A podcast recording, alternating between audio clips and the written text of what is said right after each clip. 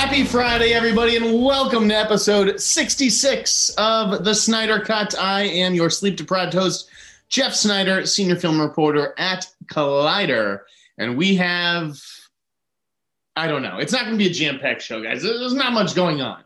Was The news is still a little slow coming out of the, the break. Yeah, we had a couple stories here and there. It wasn't anything that exciting.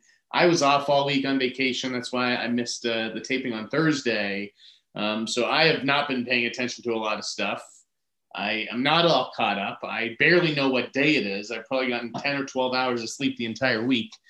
Uh, so, yeah, buckle up. It's going to be a bumpy ride today. Let's start with the biggest property in the world Star Wars. Dun dun dun. Michael Waldron, who served as the head writer on the Loki series and apparently the writer of Doctor Strange 2. I love all these writers just fucking come out of nowhere for these things. Um, like I thought Doctor Strange 2 had like two or three different writers who were not named Michael Waldron. Anyways, he has been tapped to write the uh, Star Wars movie that Kevin Feige is making. What is the Star Wars movie that Kevin Feige is making about? I have no idea. Nobody has any idea. Is it about old characters, new characters? I have no idea. Uh, here's what I know. I know that Loki looks good. I like the trailer that, that Marvel put out for that. Um, and yeah, so I guess Michael Waldron has become some sort of a go-to scribe for, for Marvel and Kevin Feige, and, and you know now he's gonna come over and work on Star Wars. I don't like. I guess if you can write these types of movies, then you, then you can write like any of them. Like you know, like if you can write a Marvel big a big Marvel sequel, you can write a big Star Wars movie. But I don't know, like are these different things in fandoms? Like, aren't there people who grew up reading comic books? And then there are people who grew up worshiping Star Wars. I'm sure there's a lot of overlap between those two groups, but I don't know. Like, are, are there really people who can do both? Like, I would want to hire like the biggest Star Wars geek or the biggest Marvel geek, and I just have a hard time believing that one guy, this Michael Waldron, can can straddle both these universes. You know, I mean, but what do I know? I, I haven't seen any of his his work, have I? Star Wars guys, this is this is what we're leading with. This is how this is how this show has fallen. You know me. I would never lead with Star Wars. I don't care about Star Wars, but this is what I'm relegated to in the first week of 2021. Uh, Paramount picked up Spamalot. This is a project that like just could not get made at Fox. What is Paramount doing? I know Paramount is Fox because Jim Gianopulos and uh, Emma and all these people like it's the same leadership that Fox had that basically drove Fox into the ground. Now they're doing it with Paramount, picking up leftovers like Spamalot. Spamalot was like a big stage show, what, 10 years ago, 15 years ago? Who cares about this stuff? Eric Idle, Monty Python, that was never my bag. Uh, you know, you don't even know how many stars I've heard rumored for these roles between Tiffany Haddish and Peter Dinklage. And it's like, who cares? I don't care. Pass. It, it is going to be that kind of show. So if you're not digging the vibe, just just stop watching right now. It's fine. I, I won't be upset. I, am cranky. I haven't slept. That you're, this is the Sneider cut you're getting today. Jessie Buckley and Rory Kinnear in Alex Garland's new movie Men. Great title. Alex Garland, can you just like I don't know, come up with a normal fucking title? Ex Machina, Devs, Men. What are these? What are these titles? Not a fan. Rory Kinnear, he's the guy from the Bond movies, right? I, I, wasn't he in, was he in a Black Mirror? He's okay. Um, I, you know, he's I don't think he's the male lead in this though, is he? Or, or maybe he is because the movie is about Jessie Buckley going on some sort of vacation after the death of her ex-husband. So I don't think he's playing the ex-husband. maybe he is. I don't know. I know that Jessie Buckley is a great get for Alex Garland. I, am definitely looking forward to seeing them work together. I could see that actually uh, going really well. Although I don't know, Alex Garland is sort of like a Charlie Kaufman, and Buckley just did the Charlie Kaufman movie, which I hated. I couldn't stand it. Uh, so let's just hope this isn't another one of those. Again, can't really. If it is, I couldn't really fault Jessie Buckley for wanting to work with Alex Garland, but uh, you know, maybe like those kinds of strange sci-fi horror movies are just where her head is at. Um, either way, you know, a, a, nice get for Alex Garland though, landing Jessie Buckley, who's in high demand. Uh, Norm, sorry, Noma Dumezweni I don't know if I'm pronouncing that correctly, but the actress from The Undoing, the one who played uh, Hugh Grant's attorney, who was great. She was, I thought she was uh, excellent. She has joined the cast of The Little Mermaid in a new role. Okay, like, what am I supposed to say about these items? Like, uh, what else had a new role? Didn't Aladdin was was Jenny Slate playing a new role? I didn't even see Aladdin. Um, are these are these new roles vital? Are they just a way of getting some diversity in the cast? Like, I mean, this this actress is, is a very very talented uh, actress. Um, but uh, yeah, how does she fit into the world of the Little Mermaid, and and why at this stage? I just I, I do not know. I do not know. Tiffany Haddish, Landscape with Invisible Hand.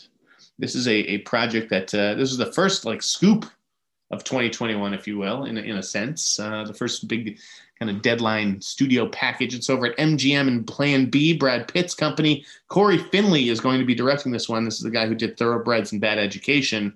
So talented director. What happened to like his his weed uh, movie, the the Rainbow, whatever the hell it was called? Um, he was doing something involving like you know weed farmers and the government coming after them.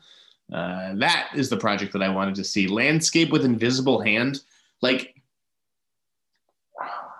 what are these titles?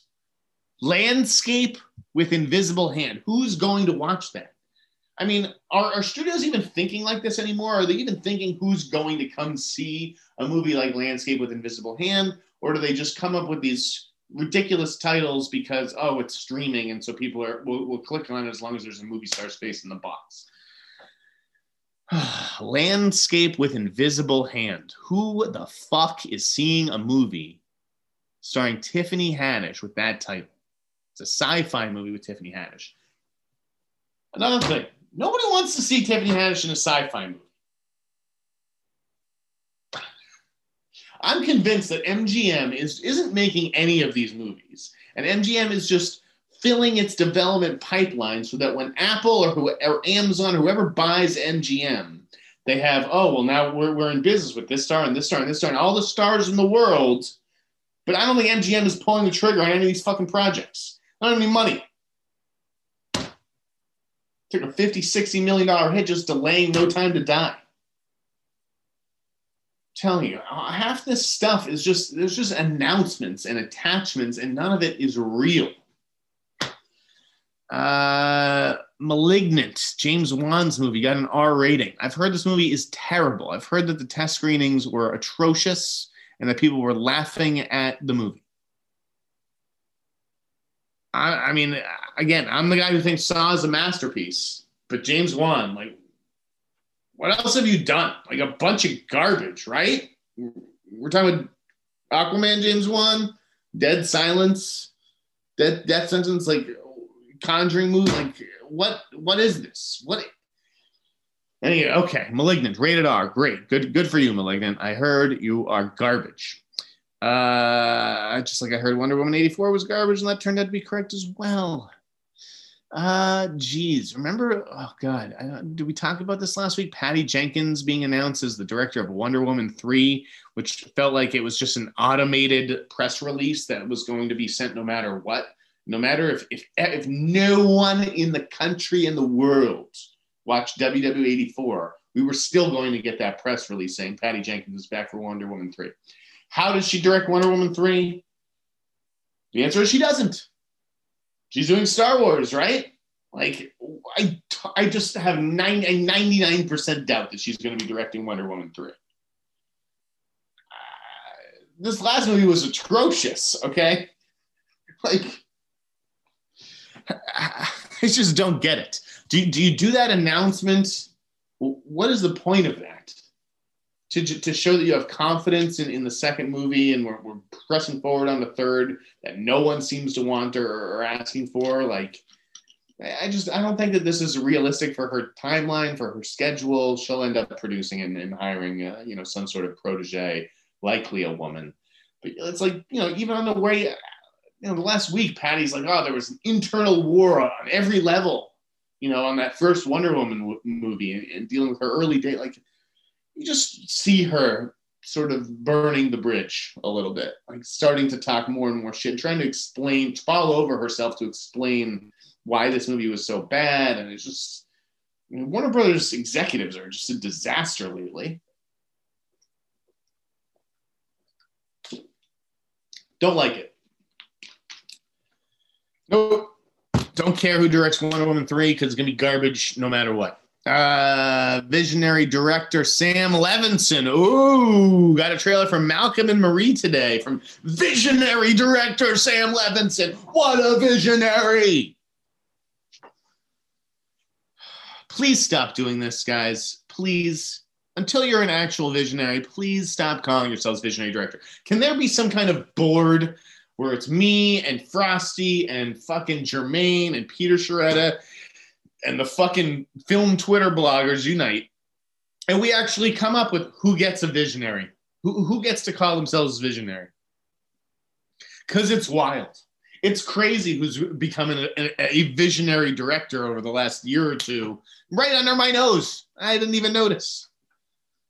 You direct a few fucking Euphoria episodes, and you're a visionary director. Wow. Um, jeez, that is something. I watched that uh, Euphoria Christmas special, by the way. Boring. I get that you have to keep your fan base engaged, but like that's not Euphoria. I get that it's COVID and you can only work with a limited number of actors in each scene, and uh, but like, okay, so we couldn't do Euphoria season two, but we didn't want to leave you hanging, so we did this these two Christmas specials and this one has three actors in him, including a new guy, Colman Domingo, and it's just him talking, you know, doing a fucking sponsor meeting with, Zend- with Zendaya. Like, that's not Euphoria.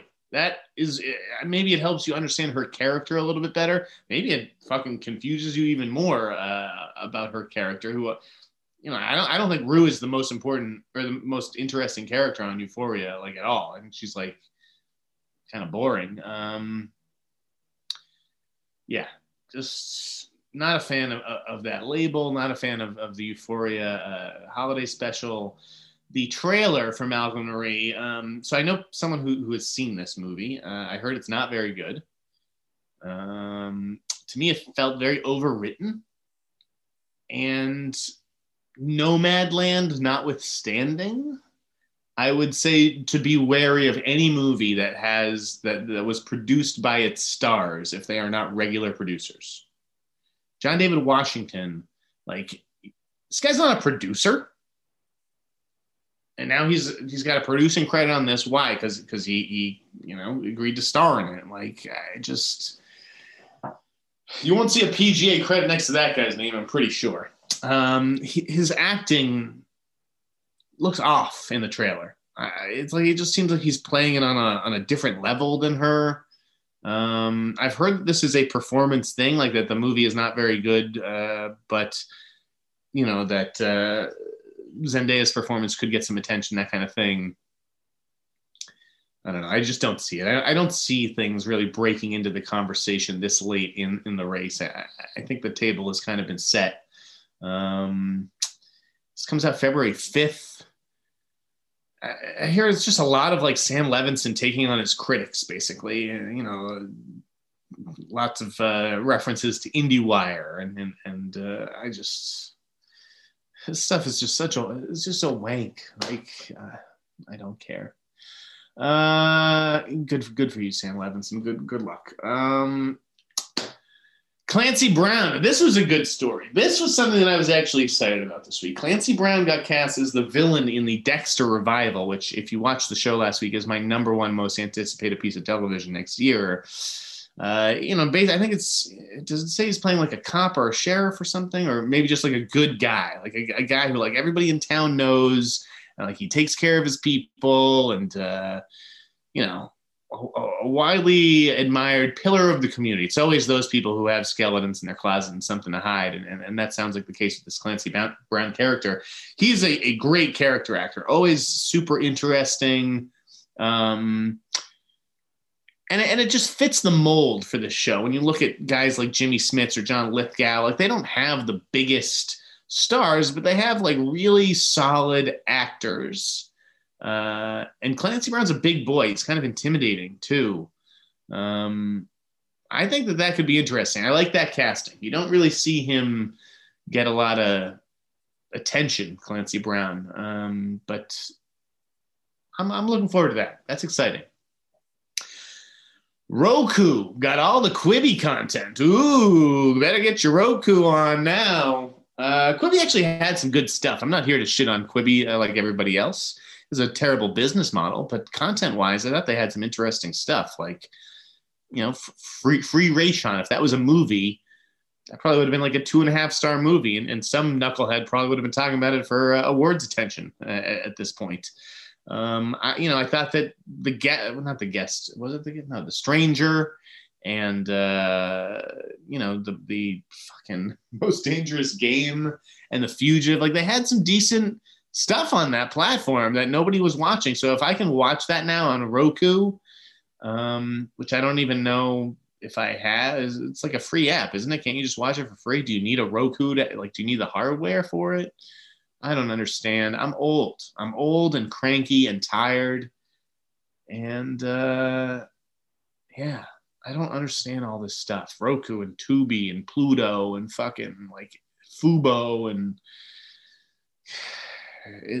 remember when like that great moment when we all just cut the cord and we rebelled and we got rid of the 500 channels and now we're going to be stuck with 500 streaming services. Like it's just it's too much. And if someone like me doesn't get it the average person is going just going to be fucking completely lost.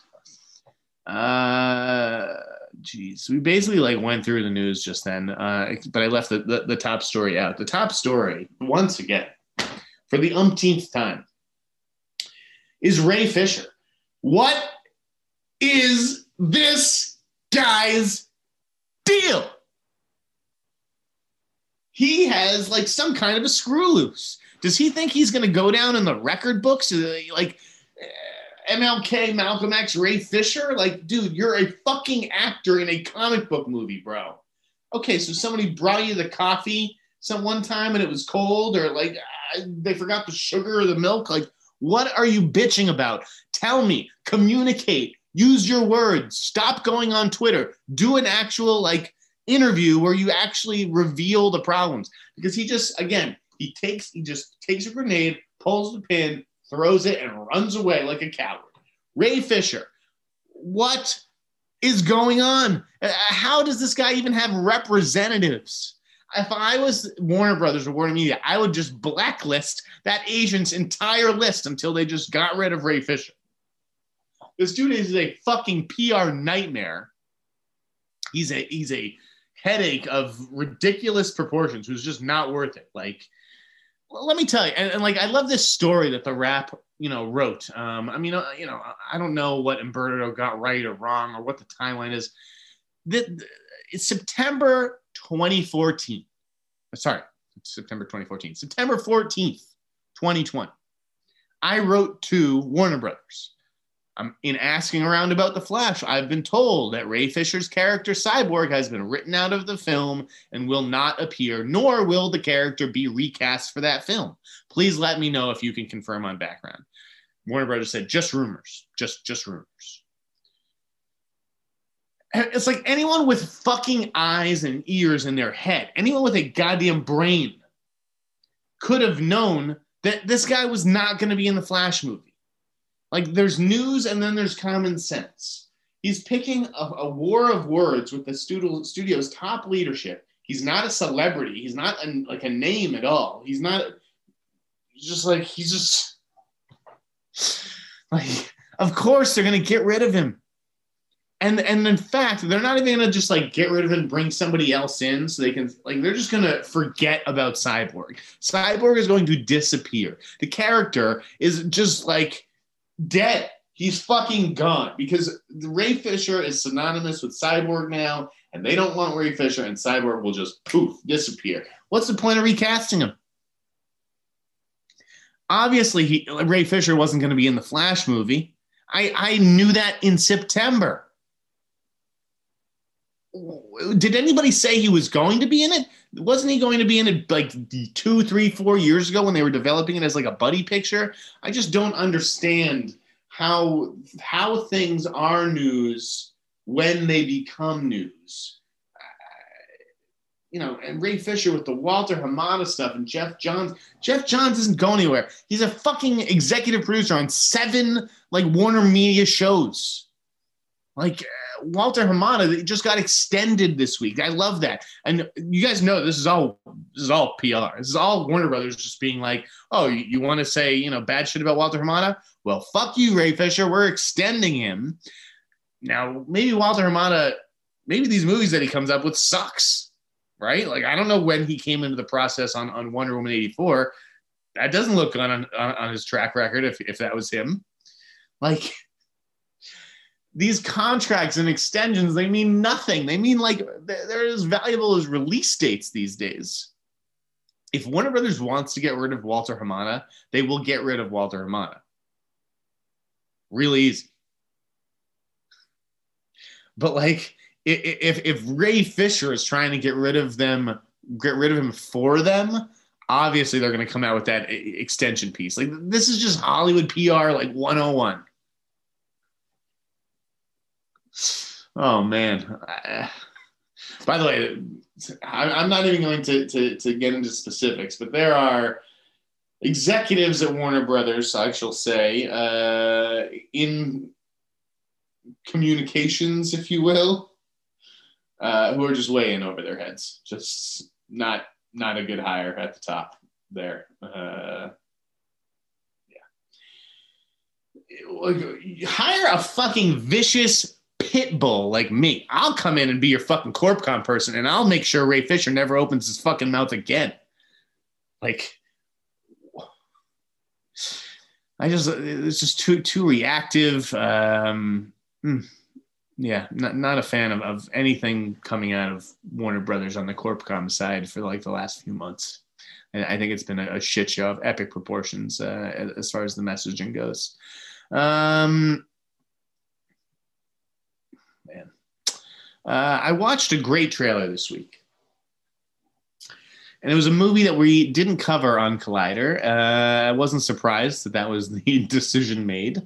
Um, but you know what? I've been tracking it for years. I've been tracking it since before anybody knew what it was, since anybody since it premiered at Venice to largely negative reviews, since it got bought by a right-wing conservative website.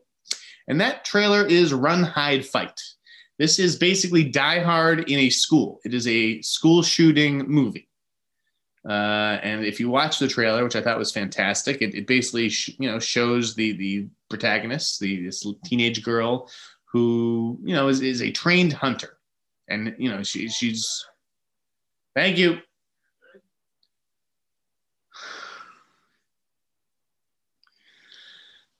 She is a trained hunter. Thomas Jane is her dad. And, and he's like, I recognize that look in your eye. Like men in my unit had that. Like the 16 year old girl has like lost it. She has a screw loose. Guys come in, they, they shoot up the school. She runs, she hides, and then she's out of the school. And she's like, I can't just leave my friends there. And she turns around and fights.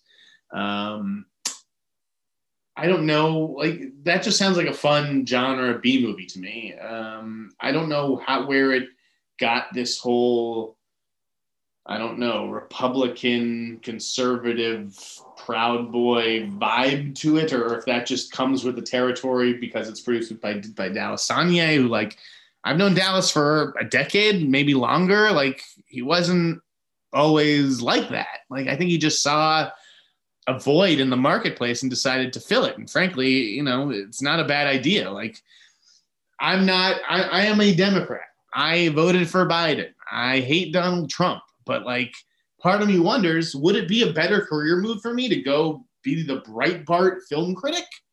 You know, like, I, I, rather than being the the hundredth or two hundredth liberal voice, could I go be the top conservative critic? Like I wouldn't change my opinions at all. Just changes the audience that I'm, I'm writing them for. But you know, certainly I have these unpopular opinions, and it's not about politics. Like I'm, firm, I'm firmly, you know, a liberal on, on that front. But in terms of art, you know, there are people who would dismiss or look down upon a movie like Run, Hide, Fight, and I'm like, fucking sign me up. I can't wait to see it. So, uh, anyways, what's interesting about this is so the Daily Caller. I've never been to the website. I've I think I've heard of it. Um, bought the movie, and it's like I wonder if you're going to see more websites do that. Like if this movie speaks to the audience that our website is for, and this movie is having trouble getting distribution, what if we just bought it and put it on our website and charged people who want to see it? Because those people are already here.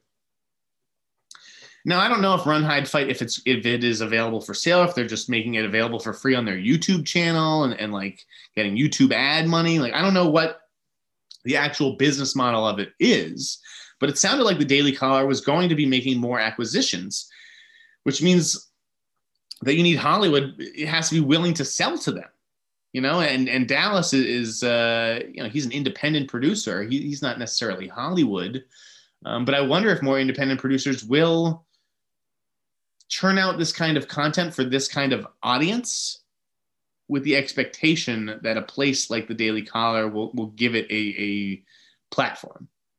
Um, I mean, it really is no different than like Collider buying the last blockbuster. You know, like if the producers of the last blockbuster, you know, I don't know if they got proper distribution or they just put it on iTunes themselves. But it, uh, you know, what if Collider got an early look at the movie and they were like, "Wow, we think we could actually make money making this movie, you know, available behind a paywall on our site or something?" Like, I don't know. It's it's it is interesting food for thought. So even though I don't condone the Daily Caller or their political beliefs or any of that shit, if I have to go to the website to watch a movie that I want to watch, I'm going to do it.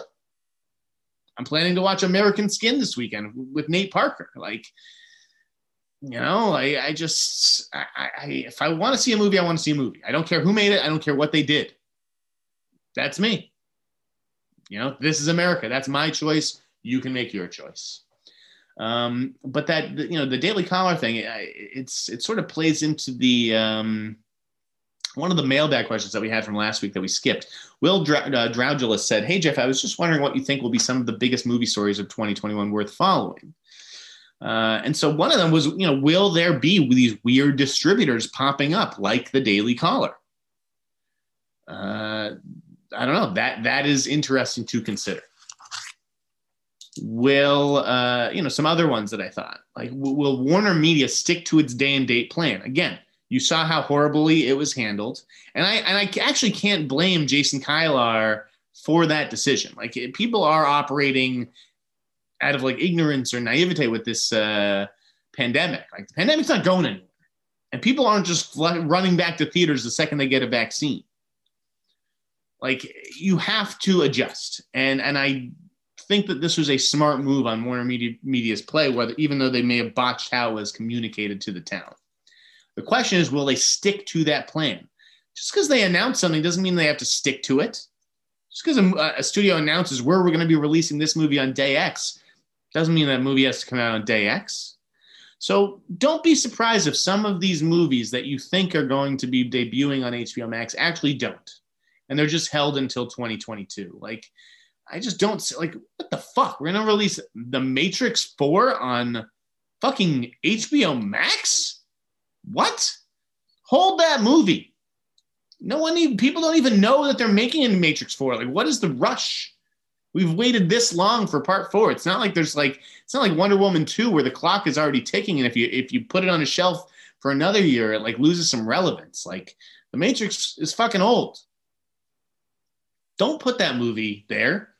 Don't put Dune there either. I mean, that's just too expensive. Like you need to, if you want to make your money back, you need to put that movie in theaters. You're not, it is not going to generate enough subscriptions to merit the cost, to justify the cost. It's crazy. Uh, so don't be surprised if Warner Media does an about face uh, on that front, particularly if Chris Nolan threatens to leave. I mean, shit. What, what do you do then? Other stories. Will MGM be sold? And what about Sony?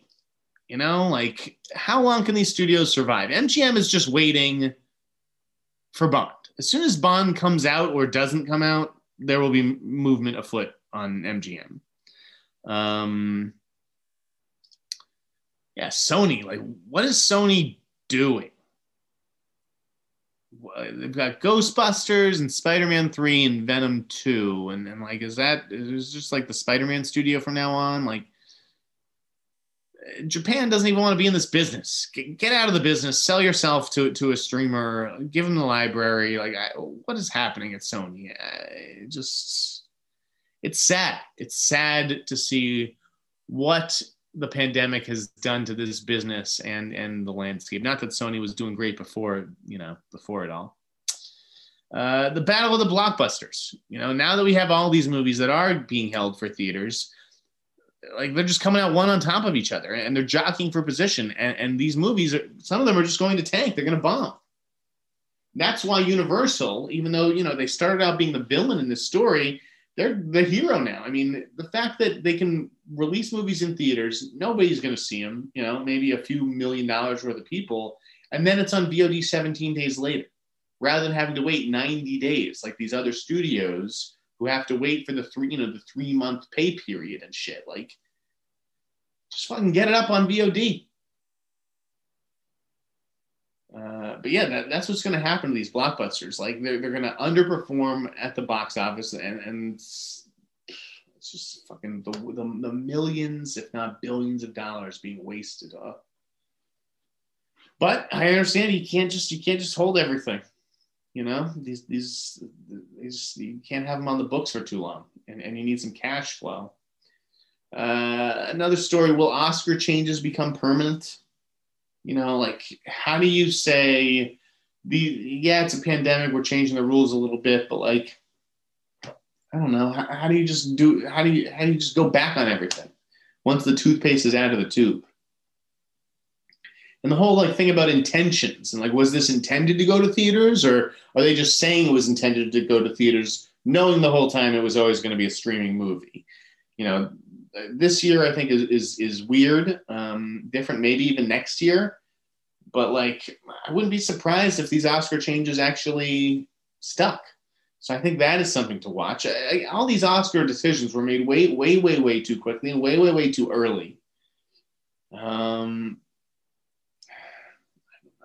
yeah, I just, I'm, I'm very pessimistic today, as as you can tell, about yeah, I mean that that's the question. What are some of the biggest movie stories of 2021, man? I just hope that there are movie stories because this whole fucking industry could it could implode. Like it's I don't even like with filming stuff. Like I can't go back to California. California is a nightmare.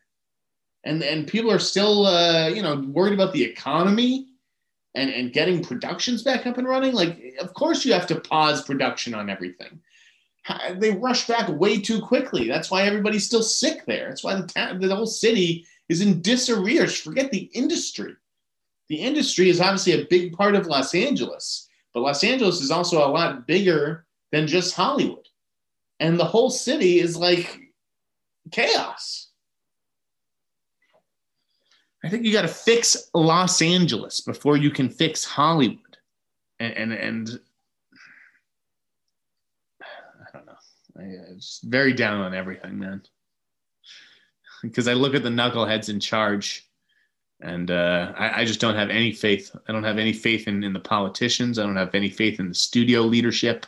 I mean, you know, with with, with some exceptions, you know, but uh, I, I, I think we're fucked. I think we're totally fucked. Um, I got a couple other trailers this week. A lockdown trailer this looks like uh, they shot this in like September and October. Is that like the thing of like that with these streaming services, you don't need a ton of marketing lead up. You can just boom, put it out there and, and see if it sinks or swims. This movie's coming out next week, shot three months ago. Is this just to qualify for Golden Globes because it could be a comedy or musical play? Like, Was that intended for yet for theatrical release? Knowing full well was made at a time when theatrical releases weren't even like feasible. Um, the best trailer I saw this week was probably The Investigation, this HBO series about the murder of Kim Wall. Now, last year at Sundance, there was a fascinating documentary called Into the Deep that was about that very case. Uh, and Peter Madsen, uh, the submarine creator who who, uh, who, who killed her. Um, and that movie, I don't know where it is. I think Netflix got it. We haven't seen or heard anything about it. I guess it was a pretty good year for documentaries if you look at my top 10 list. So maybe it wasn't the dumbest decision to hold it until next year. But at the same time, it's like, okay, where is it? You know, like release a trailer, do, release something. Uh, I wonder if there was some kind of legal issue with it. Um, like if if it's never going to see the light of day, but uh, I'd, I'd be just kind of surprised if the HBO series beat this thing out. And I know it's a foreign series, which, which really limits its audience. You know, not a lot of people are probably going to be watching the investigation, but God, what a story. And, and Tobias Lindholm directed. He's a fantastic director. Uh, but yeah, I want to see Into the Deep. I want to show that movie to people because it is going to be a talker. Let me tell you, it's wild. Uh, that's it. That's basically it. I wanted to, I guess, close the show with just my my Oscar picks. Um, just see if anything else broke.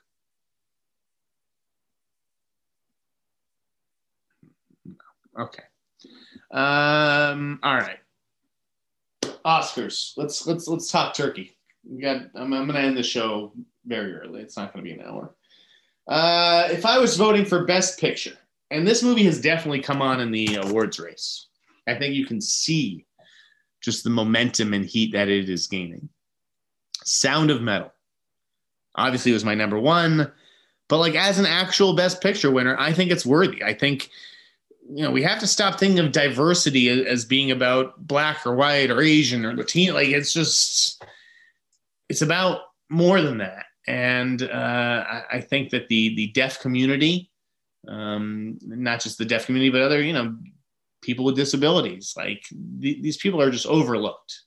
Um, and Sound of Metal is is is incredible. It's, an incredible human story about self acceptance and, uh, and, and perseverance and addiction and love and I think there's and, and, compassion. I think there's a lot going on in this movie, that, and it really has a great message at its center. Um, honestly maybe even better than the message that something like nomadland has which i see as its as its main competition and the likely front runner but uh, i don't think sound of metal really stands a chance in the race but i think that's too bad um, because it, it, it's a very worthy winner in my book and, and that would absolutely get my vote for director um, as great a job as I thought Darius Marder did do with it, I, I would probably split, and I probably would go uh, with Chloe Zhao for Nomadland. Um, yeah, I just thought it was uh, you know beautifully shot and and uh, edited, and um, you know the the performance that, that she gets out of these people who aren't you know natural performers or actors, and just the authenticity and the music, and everything. It was uh, Chloe Zhao also maybe maybe it's the fact that it's her second film too. Like I, I wouldn't necessarily want to give best director to a first time director. Um, so like I, I, can't wait to see what Darius Marder does next. But you know, after songs my brothers taught me and and uh, and the rider and everything, I, I think Chloe Zhao would be very deserving. Uh, and, yeah, I want to see another woman win best director too. That would be cool. Best actor is uh, Riz Ahmed, and best supporting actor would be Paul Raci from The Sound of Metal. I just don't see how anyone gave better performances than these two guys this year. Uh, as great as Chadwick Boseman was in Ma Rainey's Black Bottom, and I did think that he was excellent. I thought some of the guys in, in One Night in Miami were excellent, um, but uh, Riz and Paul Raci deserve this. I, mean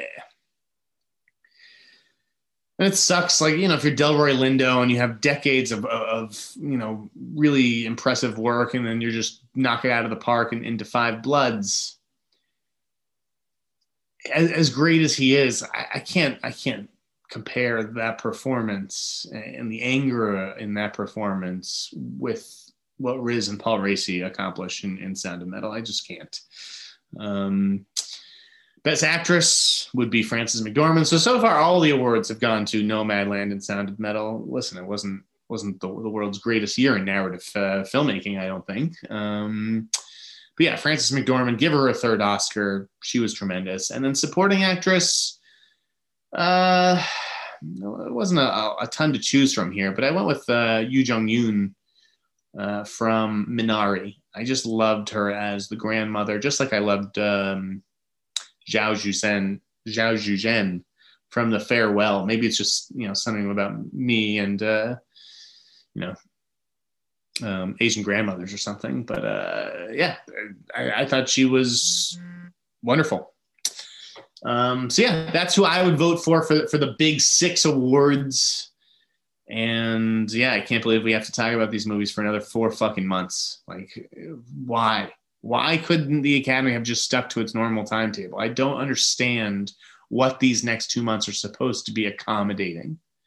You know, besides maybe Judas and the Black Messiah you know the U.S. versus Billie Holiday, but like there's just no reason that those movies couldn't have come out in December. Like, did they think that we'd be back in theaters by now? The Academy, I just, oh, it just doesn't make any sense to me, and that, that's why I'm upset because nothing seems to make sense anymore. You look at what happened this week at the in the in the at the U.S. Capitol, like nothing makes sense. The world doesn't make sense. America doesn't make sense. Hollywood doesn't make sense to me anymore. It has changed so much since I arrived in town 14, 15 years ago. Fuck, man. That's it. That's all I got. I'm I'm wiped. It's been a long week. That's the podcast. Thank you for watching the Sneider Cut. I am on Twitter, Instagram, Cameo, at the InSneider. You know where to find me. Hopefully next week, Justin Kroll, Borys Kit will break some stories and we'll actually have some fun, exciting news to talk about. But this was just sort of going through the leftovers, the the bits and scraps, and uh, yeah, Ray Fisher. Just stop, buddy. Just stop. I'm telling you, no producers and executives want to work with you and be doing TV the rest of your life. Quit while you're ahead, if you're still ahead at this point. Uh, yeah, goodbye. That's it. I'm done. Curtains.